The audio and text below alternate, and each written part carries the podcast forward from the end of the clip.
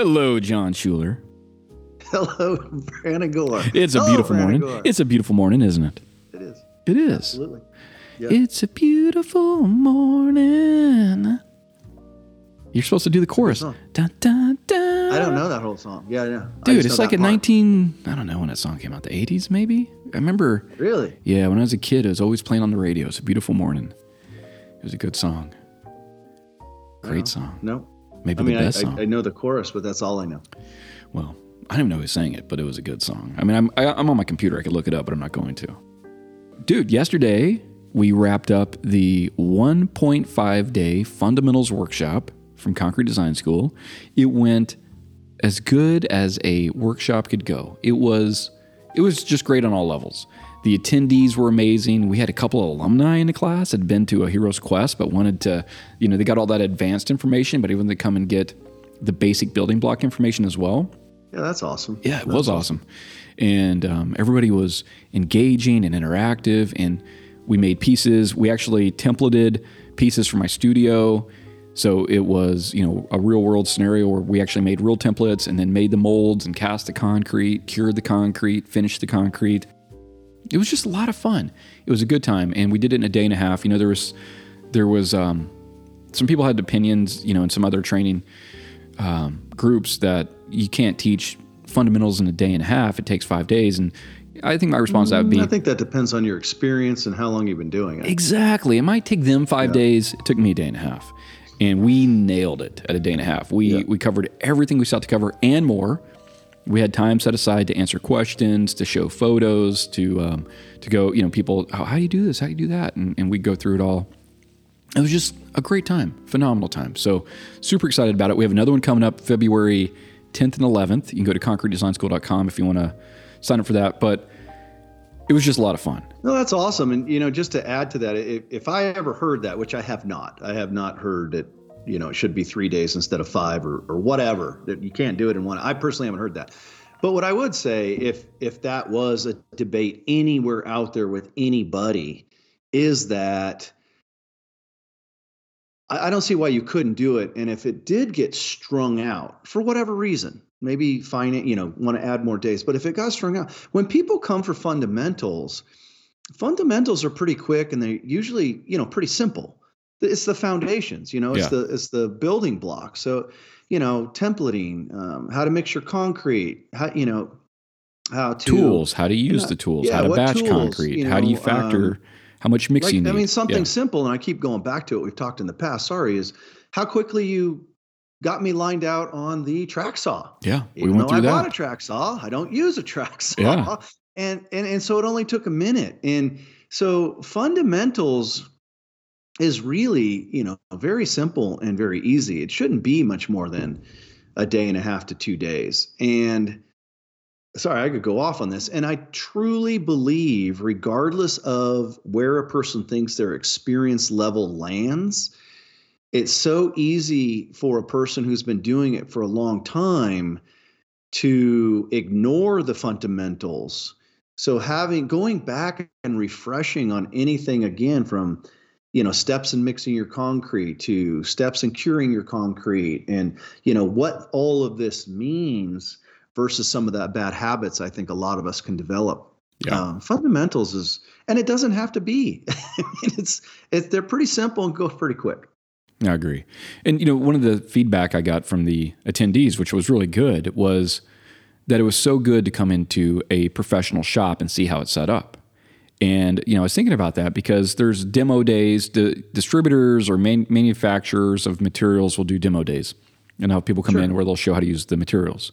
And those are cool, but the downside of that is you're going into a warehouse, and you know they just have pallets of mix sitting around, and they're mixing up some stuff important, but you're missing the entire experience and that entire added benefit of seeing a real working professional shop laid out well that's clean that is you know 20 years of trial and error you know over the 20 years there's been many iterations of how my shop's laid out and where i'm at today is different than i was five years ago 10 years ago 15 years ago 20 years ago 20 years ago was a hot mess you know and i've mm-hmm. just been progressively sharpening that sword and getting it better and better and better and so that was that was feedback I received. Was people were really excited to come to a shop. Another part of that, John, is you know the Concrete Design School. I just want to touch on quickly is the quality of the experience. Quality. Yeah. So for us, the quality of information is paramount. The um, everything that we teach are, are things that we use in our daily practice for the last 20 years of being professional concrete artisans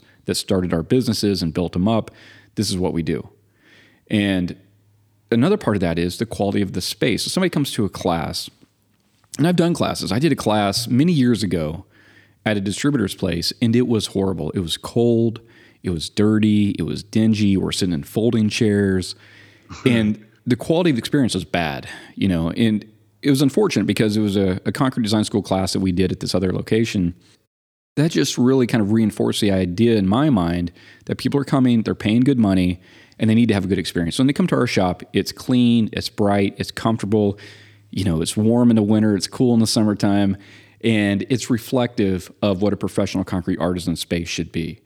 And um, so the quality of, of that is important as well to, to us. So when somebody comes to this, they have a great experience. Right. So, anyways, I just want to hit on that real quick because well, that's quality, important to me. Quality is in our core values all the way, whether we're yeah. talking concrete and the whole nine yards. You know, so having that experience is kind of an extension of your of the core values. Yeah, yeah. And if somebody, that's the way I see it anyway. Yeah, if somebody feels like they made the ultimate mistake and went to a training class that just didn't deliver on what they expected for whatever that was, I just want to reiterate. We've talked about this before, but I just want to reiterate: you're always welcome at a concrete design school workshop. We'd love to have you. So, yeah. you know, if you had a and bad regardless experience, of experience, yeah, regardless of, of persons, you know, uh, people are always welcome. And I think, and I know I keep circling back to this, but I, I think the idea, the singular idea of bringing fundamentals really into the light will help from the absolute newbie to a person who let's let's call them the DIY that just wants to make their own vanity but really wants to make something nice all the way to again let's say something like like me using myself an example blah blah blah years of experience well you know sometimes going back and a nice refresher on fundamentals can be so helpful um, to to break out of your bad habits and get back in line and make quality product. Exactly exactly. Well where i was going to go was you know maybe you went to another class and you had a bad experience. Don't let that shape your perspective of what training is supposed to be because not all training is like that. So I just want to, you know, say to people because we've had people in our classes that had gone someplace else and had a bad experience and this is different. So, you know, I, encourage you to to register. But yeah, the fundamentals, John, I'm excited about it. It's something that we overlooked for a lot of years. We were just yeah. focused on the advanced. We're focused on fabric forming, on upright casting, on dusty creed, on all these mm-hmm. different things. We're focused on the advanced, and we were completely, it was an oversight on our part. We were completely overlooking the fundamentals. And yeah. unfortunately, a lot of people went to bad training and got off on the wrong foot and spent many years doing things the wrong way until they landed in our class and are like, oh, I, or that's just not, glean bad information. Well, but they say that's not what I was told. We're like, what? Yeah. What did they tell you? Ah, no, no, no, no. Do not do it that way. But it it, it kept being uh, just reinforced that man, we should really catch people yeah. early on in their journey and show them the right way to do things. Right. Well, and that's part of it, as you very well know. We've talked to this how many times over the years. We focused on the advanced because, and this is maybe my own arrogance now talking I thought so many of the fundamentals were, I don't know, easy. Like, well, who doesn't get that? And but it's it becomes clearer and clearer as we come along that, and I keep going back to some very advanced people, and you read, uh, you know, some of the comments they make, or you talk to them in a phone call, and then you realize that, like, oh wow, no, you you've forgotten what concrete 101 is. And so let's come back to the fundamentals and some of the problems they may be having or difficulties in their own shop is because some of the early foundation blocks of the fundamentals have been missed, forgotten, or just plain never learned. Or just learned from somebody that didn't know what they were doing. Oh, yeah, learned inappropriately. Yeah, and they yeah. just got bad information. You know, bad information in, bad information out. Mm-hmm. And so if you yeah. took a class with you know somebody that doesn't do this for a living and they gave you information they read in a book that was written 50 years ago, yeah, right. you're you're going to have a rough time of it. And so then when you land here and you're like, well, I didn't know you could do it that way. Well, that's how we do it. Right. And that's what we do on every client project. This is the way. And so that blows right. mind. So I think it's important that we. Yeah, or, uh, you know, similar, we've seen in, back into my chemistry days is you read articles written by somebody who let's say you know never worked with the antibiotics or never worked with the medications and this and that and they they were maybe well known for writing the article and then when the article was challenged either by peer review or other it just fell apart miserably. Yeah. and you know and that can happen in any industry. I know it's happened in ours a lot. Um, and so yeah man I, i'm really really excited to bring fundamentals on board. So i think same, it's great. Same. So february 10th and 11th we've had registrations. It's 100% on. We'd love to have you. So please check it out, Concrete Design School. Next thing, John, is something that's near and dear to my heart, and that is yeah. the, this one I'm excited about too. Yeah. Don't steal my thunder, John. Don't steal my I'm thunder. Not. Okay. Here we so, go. What is it? What oh is it? Oh my God. What is it? Get it out before I say it. so the, the philanthropic aspect of our industry is important to me. And it's been important to me for a long time. I've done fundraisers over the years for concrete artisans like Dusty when he broke his heels. We came together as a community and raised funds when Brandon Browning's shop was hit by, by tornado. We came together. Mm-hmm. You know, I've also done fundraisers. Caleb Lawson, yeah, Caleb, yeah. Yep, I've also done fundraisers for um, for organizations I feel strongly about, like St. Jude's and other organizations. So over the years, I've done things where we've raised funds for those. So philanthropic's been important to me, and it's important to you as well. And we've discussed this when we started Kodiak and really got it going. You and I were talking about we really want to do some kind of community focused philanthropic aspect of Kodiak. We've right. been kind of toying with different yeah. ideas, and so I think I've been toying with different ideas for a name. And the name that I'm coming up with, I like acronyms. You like acronyms? ECC, UHPC, yep. GFRC, OPP. Yep. You know me you know, so I like acronyms and CCC I like, and I'm thinking craft concrete cures is a good name yep. for a loose knit organization of people that come together to help our fellow artisans in a time of need. Yeah, no, I'm excited about it, man. Yeah, so for me, it's like a philanthropic, loose knit organization spearheaded by Kodiak Pro, but where we work together with the community when somebody is is having a hard time, whether that is financial, whether that is health, whether that is environmental, like their their shop was hit by a tornado, whatever it is, we, we can come together as a community. We can kind of be the organizational force behind it, but we can come together as a community to either raise funds, donate materials, donate uh, training, whatever we can right. do to help these people get further along um, in their journey and help them in their journey. And uh, so, yeah. craft Craft Concrete Cures. Craft Concrete Cures, yeah. Yeah, CCC. Yeah, I love the whole Craft Concrete. Craft Concrete. Yeah. yeah. Craft Concrete Cures. Cool, I like man. it. Yeah. Yeah. So I, I yeah. registered the domain name concretecures.org. Concretecures.org will be the domain for it. But if you're interested in being a part of this, you're interested in joining forces in a philanthropic effort to help your fellow artisans, reach out to us. We'd love to have you on the team. And if you're somebody that's maybe struggling right now, maybe there's something going on in your life, unfortunately, as much as we think we we know everything going on in industry, we don't.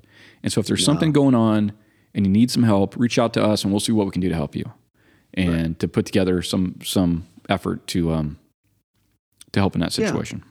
And I'll try to reach out to even I mean, we just talked about materials and training and you know, there's so many things that I think could be very helpful to people because you know I know for us personally we can only raise so many funds. So same, I'll try reaching out to various vendors and and organizations and you know see what we can put together because there's a there's a lot of thing that craft concrete cures craft concrete could could help people i think and and i'm dude, I hope everybody else could get excited about it. I think it'd be cool. I know a lot of people have talked about similar things. So, meaning, you know, a way of coming together and, and helping community. And I'm going to reach out to the, some of those people too and see what efforts can be made. And they spoke about it, but you know, maybe in their life at the time, it, it just didn't quite come together. So, yeah, I'm hoping uh, us spearheading something like this can get it off the ground. And I look forward to helping a community as much as we can. Absolutely, absolutely. Yeah, I mean, I I've done things on my own, and there's only so much I can do. But if we can get a group together, if we can get a collective together, if we can come together as right. a community and it's not just me, but it's me and you and them and that guy and this person. And we all right. come together. It's a force multiplier. And think of all the good we could do. So, yep. yeah, I'm excited about Craft it. Concrete Cures. I Craft it, Concrete. Craft Concrete yep. Cures. Yeah. So there's that. Craft Concrete. Yeah, yeah. Sounds awesome. Okay. So that's all the news that I have. We want to talk about we're going to talk about today, John Schuler. A how to? A how yeah. to. Yes, yeah, sir. Now, this is actually one uh, you and I have spoken about that I struggle with, uh, yeah. mostly because of the materials I've been using. So, yeah, uh, no, this is a uh, great one. Vocabulary is that what you struggle with? Yeah, my et cetera, et cetera, and my blah blah blahs. my ear pods. oh God, yes. Yes, John. This is something that you and I were discussing because you were asking, what do I use? and this is templating. How to mm-hmm. template, and this was a, a big aspect of our fundamentals workshop was templating because templating is a very important uh, skill to have if you're going to be making artisan craft concrete for customers. And you need to go into a space, you know, walls are never square, cabinets are never set perfectly to the walls there's always these situations where you need to make an on site template. Maybe it's a fireplace around. Um, I've made templates for all kinds of things over the years. Huge, large format tiles that need to fit a room, but the room's not square, so you need to make a template of the room to make the tiles. There's been a lot of different situations where I need to make a template. And when I first started, the template material I used to use, which turns out you you currently use, was Luan, otherwise known as door skin. It's very thin plywood and yep. Luan. So I'd rip it down on a table saw. I think Dusty still uses Luan. But I'd rip it down on a table saw into strips, say three inch wide strips by eight feet long. You take it to a job site. You know, you could you could maybe score it with a knife, but it's a little bit difficult to score and break cleanly and hot glue it together. But you'd end up with these. Yeah, I use tin snips. Yeah, tin snips. But you'd end up with these big pieces that then you'd have to in the field determine where you want seams. You need to go ahead and divide it because you can't get this 20 foot template in the back of your truck. So you got to cut it up. And, you know, there's just there's downsides to that material. But that's what I started when I first started my company 20 years ago. That's what I started with. But I had a friend, and this friend, his name is Sam Graham. Such a good name, Sam Graham. And yeah, Sam and I, Sam dude, Sam is awesome, dude. I still love Sam. So Sam and I, I met Sam at a trade show in Phoenix when I was 24 years old, and I had a concrete booth, and he was 24 years old, years old, and he had a Corian booth right across from me, and he was doing really cool thermoformed Corian and just all this cool stuff with Corian, right? So the way I loved concrete was the way he loved Corian, and um, I had two two employees. He had two employees. My shop was 1,200 square feet. His shop was 1,200 square feet. We were like just the same person, just two different materials. And um, but he was further along in his journey as far as knowing how to do things, and so he had you know worked in other big companies making solid surface stuff and learned their their methods. And so we're talking about templating, and he was like, "Oh, dude, yeah, no, we use fluted polypropylene." And uh, I was like, "What's that?" He's like, "Well, it's like that plastic cardboard, you know, the cheap signs on the side of the road, like election signs or you know, buy a mattress this weekend for half off, whatever it is. We buy houses yeah. cash. Those signs you see, that's a plastic cardboard material. And that is called fluted polypropylene. And the benefit of that is you can rip it into strips. And so if you, let's say you go to a plastic supplier, and that's where you're going to buy it from, is a plastic supplier that sells to the sign industry or whatever. You know, here in Wichita, it's Regal Plastics. Regal was also in Arizona. But um, when I was in Arkansas, it was Mr. Plastic. But there's no matter where you live, there's going to be some kind of plastic supplier. fairly close by. But you go to them and let's say you buy 10 sheets that are four foot by eight foot sheets. And then you stack those 10 sheets and rip them through your table saw all at once in three inch wide strips. Well, the table saw blade will just slightly melt the edges together, which is a good thing because it creates these bundles of 10 strips or five strips or whatever you want. But it creates these bundles that are self adhered. So when you throw them in your truck, they stay together. And Oh, that's pretty cool. Oh, know super cool. Yeah, I mean these are just like the little little benefits. And then you get to the job site and you just flex it and they all pop apart. And so then when you're there, you don't need 10 snips or anything. You can just use a, a, a carpet knife. But I'm going to go through the process, John. Of but let me, let me let me finish telling you what the benefits are. Okay. So the benefits are you can easily cut it with a knife. You can easily scribe it to a wall with a knife. So let's say there's some crazy bump outs in a wall. You can push it up to it and just use your knife and, and you know your hand to go along the wall to scribe the plastic to that shape and then push it in so it's nice and tight, which is easy to do with that material. Luan's a lot harder, especially because it has grain to it and you're trying to like cut it and maybe you need a sander to try to do it. It's, it's a lot more difficult. This you can do with a knife. But the big, big, big benefit is when you do a big template, maybe it's a, a U-shaped kitchen and it's, you know, a total of 60 feet of lineal countertop.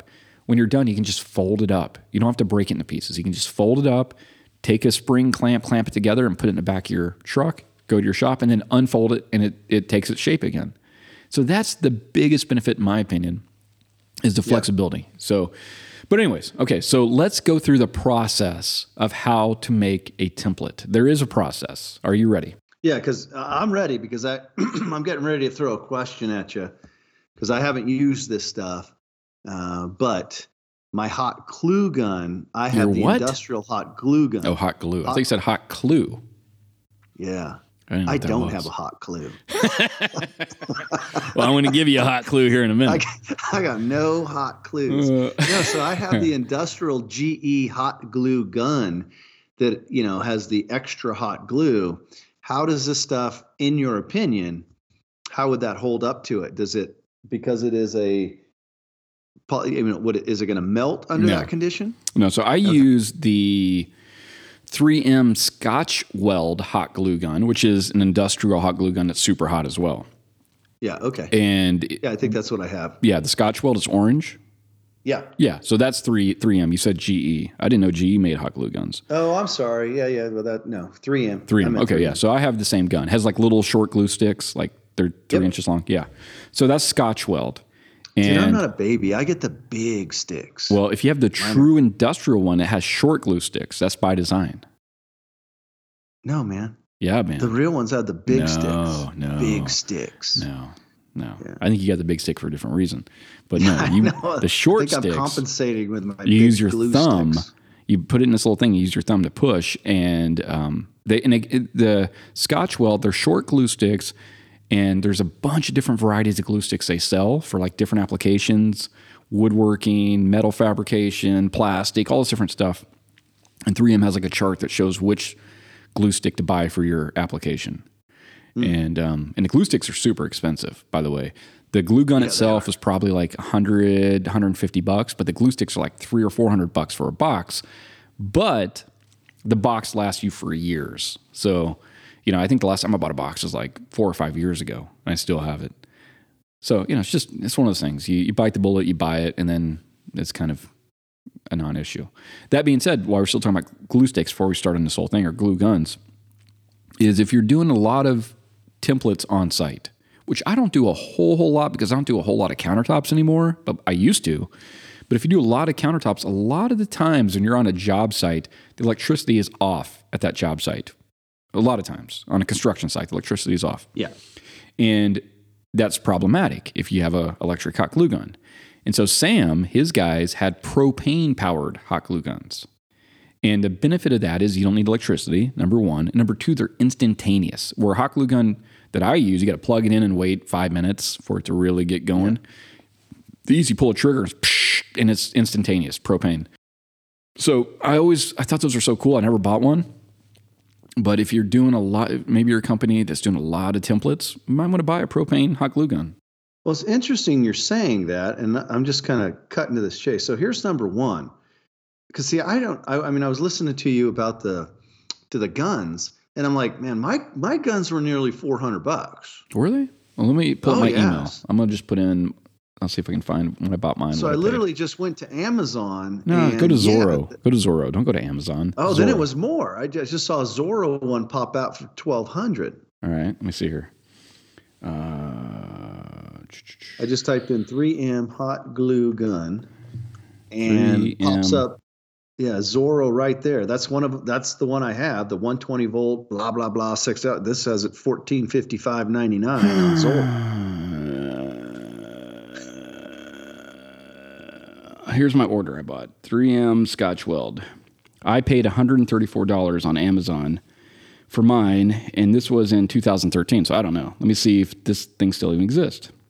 Let me click on the link. Currently unavailable. Um, Oh, that could be yeah, because the ones on Amazon now, the 3M hot melt, la la la la da, quad rack converter, palm trigger, blah blah blah, is 362 dollars. Okay. And those are the ones that get the extra hot. yeah, hold on. And the other one, Hold on, John. um, the 3M Polygun, you know, 345. I mean, those are the ones. Yeah, I you're have. right. Yeah, so I'm I'm looking it up, and the one I spent 134 on in 2013 is now 360 or 308 dollars. Yeah, It's crazy, huh? yeah. But yeah, what you, you what you do want to look for is 3M Scotch Dash Weld Hot Melt Applicator is what you're looking for. And let me let me look up. Let me just cut and paste this. Yeah, now I want to look at one and see where the uh, propane ones, because that sounds a lot, a lot easier. Okay, so here The here's this. difficulty with those. Go ahead. I'm sorry. here's this. So 3M, there's different ones. The one I have is a thumb press, and that one's the one I have is now six hundred and eight dollars OSUs or RSUs. Crazy, It's- right? Yeah, nuts. But there's one that's the palm press one, kind of you have the long glue stick, not the short glue stick, and that Yeah. one's one hundred and forty one dollars at MSC Industrial Supply. I'm looking at it right now. I just did a, or a Google search on 3M hot melt applicator. So there's a 3M hot melt applicator at MSC Industrial Supply, MSC Direct. The MSC part number, I'll just give it to people if they want to look it up, is 773 26742. And this is $148, or I'm sorry, $141.88. $141. Hmm. So that's not bad. That's reasonable, 141 So, anyways, let's not go down this hot melt glue gun thing. We'll talk about this all day. Right. Okay. Are you ready, though, John? I'm ready. Are you ready? I am. Okay, let's do it. Pins and needles. Pins and needles. I'm about to give you a hot clue. Okay, so let's just use the example of a kitchen because that's what you're going to be doing. And the, the process is the same, whether it's a windowsill or it's a fireplace, hearth, or whatever. So there's the depth. And a normal kitchen countertop is going to be anywhere between 20 to 22 inches typically in depth. So from the wall to the front of the cabinet. So let's just say for this hypothetical example that is 22. Okay. I'm going to cut a bunch of strips, a bunch of pieces of these strips at say 25 inches approximately, around there, around 25, 26. I don't care, 27. Get crazy with it. It doesn't matter. But just cut a bunch of strips. Okay. And those are going to go front to back.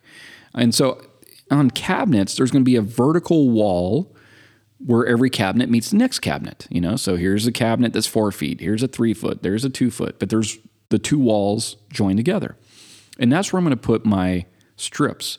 And I'm going to put a little dab of hot glue on the top of the cabinet, on the top of the wall, and stick that strip touching the wall and overhanging the front of the cabinet. So it's going to protrude out past the front of the cabinet into the room, however many inches you cut bigger. So if it's 26 and that's 22 cabinet, it's going to stick out four inches. Great. So I'm gonna go around, boom, boom, boom, boom, boom.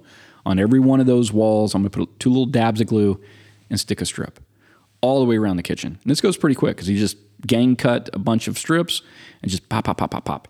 And then when you get to the end of the cabinet, then you're gonna take a little bit more care and you're gonna put a couple dabs of glue and you're gonna stick it so it's right to the edge of that cabinet. You know, it's not hard to do. It takes you all of three seconds, but you just boop and use your hand to make sure it's right to the edge. And you do it on, on the sides. Okay. The the next step is you're going to take long strips and you're just going to start on the back wall. And I set the strips against the back wall, then I kind of flip it forward so I can see exactly where I need to put the glue.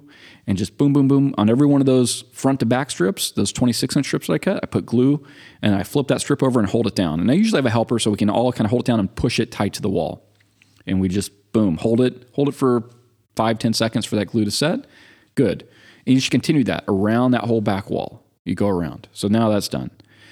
The next step, and this is what I love about this whole process, is you determine how much of an overhang you want on the front of that cabinet.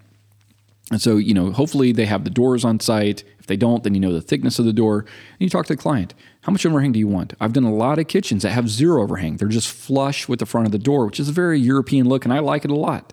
So when it's a nice modern kitchen, smooth doors, and they have the countertop end flush with the cabinet doors, that's a nice look. But a lot of times people want it to extend past an inch, you know, past the front of the doors. And that's what I did at my kitchen. So at that point, if they have the door, you measure out an inch past the door and make a tick mark on that piece that's protruding out into the room. So with a Sharpie, I just make a tick mark. Boom. Next one, measure up. Boom. Next one, measure up. Boom. All the way around. That's going to be my overhang. And then I apply glue and stick a strip and just split that that tick mark I made with a Sharpie all the way around. You score the pieces that are sticking out too far, that overhang, we made it bigger on purpose. We score it, snap it back, cut it off so it's so it's not protruding at all. Cut it back, pop, pop, pop, pop, pop. All this in a normal kitchen, all this, we're, we're not even at 10 minutes yet. We're done, right? And then the next step, which is very important, is to go around and make notes. And the notes are critical because once you leave, you forget Yeah. everything. There's no reference point. Yeah, Yeah. we So- all do that. the important notes, and I've learned this over the years of what's most important. The important notes is number one, you need to mark every place you want to round over. So when you're later on building your forms, you're going to apply silicone to create a round over. So that's going to be a nice eased edge. And you want that on the front edges where you're going to be leaning against the countertop, but you don't want that on the back because that's going to create a round over on the back, and that's where dirt and water, and you want it to be tight to the wall, being a round over on the front. So you need to indicate that on your template. For me, I just make an X. So I just go along anywhere we're going to be doing caulk. I just put X about every foot, X, X, X, X, X, all along those edges.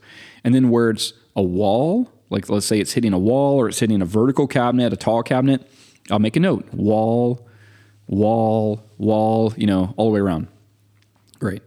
The next things you need to, to note is the center line specifically of the sink cabinet. And that's pretty easy to do. If there's the doors already installed, you can just eyeball straight down the opening in the door and just make a perfect tick mark on your template of the center line of the doors. The center line of the doors are more important than the center line of the cabinet, meaning that sometimes there's a filler strip or whatever, but the alignment that people are going to see visually when the countertops are on is the center line of the door. So you want the sink and the faucet to be centered on the center line of those cabinet doors more than you want it to be centered in the cabinet itself because not the, the doors aren't always centered on the cabinet is what I'm trying to say.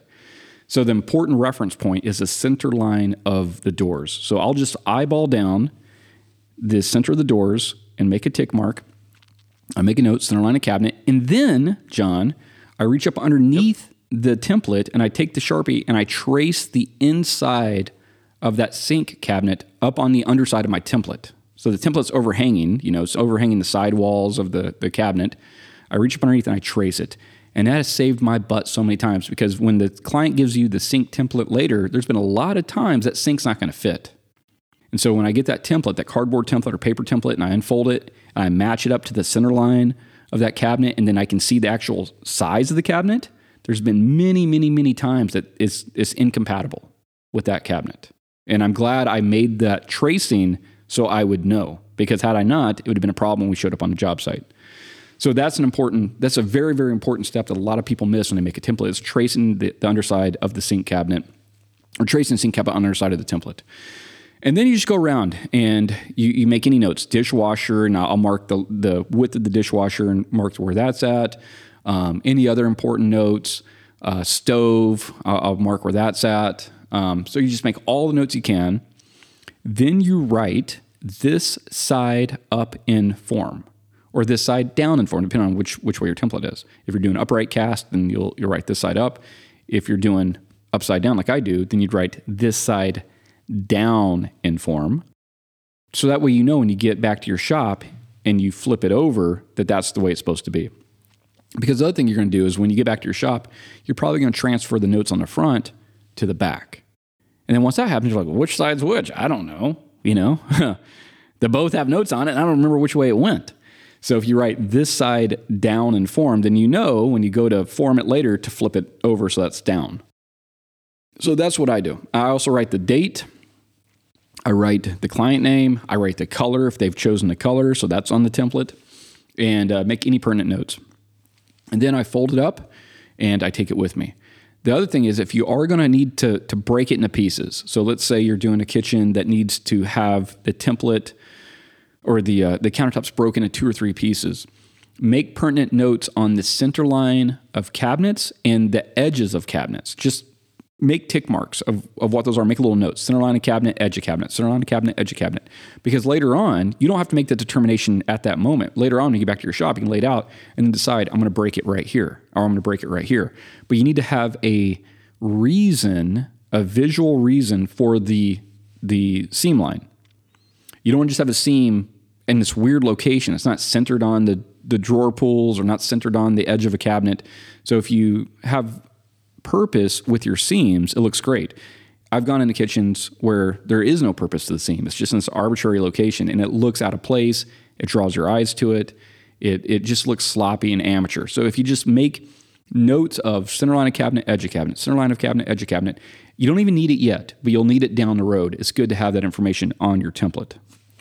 And then I take it back to my studio, I unfold it, we make a determination of, okay, now that we got it here, we take measurements all right. Well, you know, a, a lot, a big, a big um, constraint for me is I cast on four by eight melamine.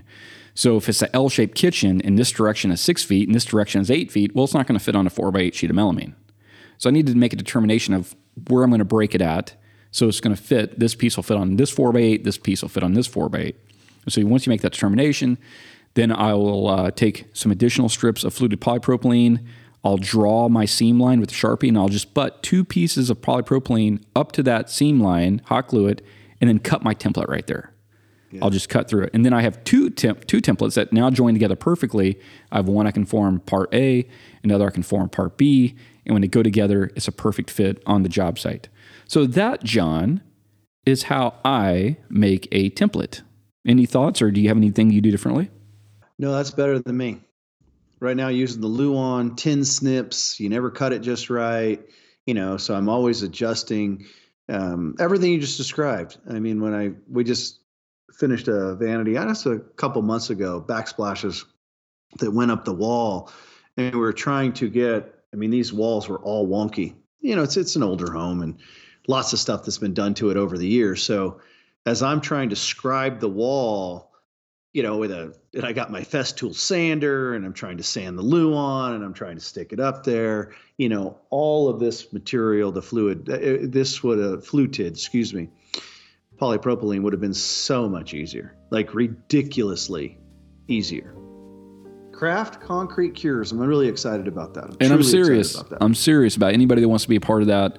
Please reach out and we can start working together because this, I do want this to be a community effort and a community organization where we come together as a community.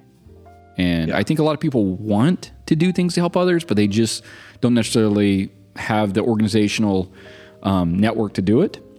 So we want to facilitate that organizational network. Yeah. So that's what we want to help I hope with. this pulls off. Yeah. Yeah. Excited. Yep.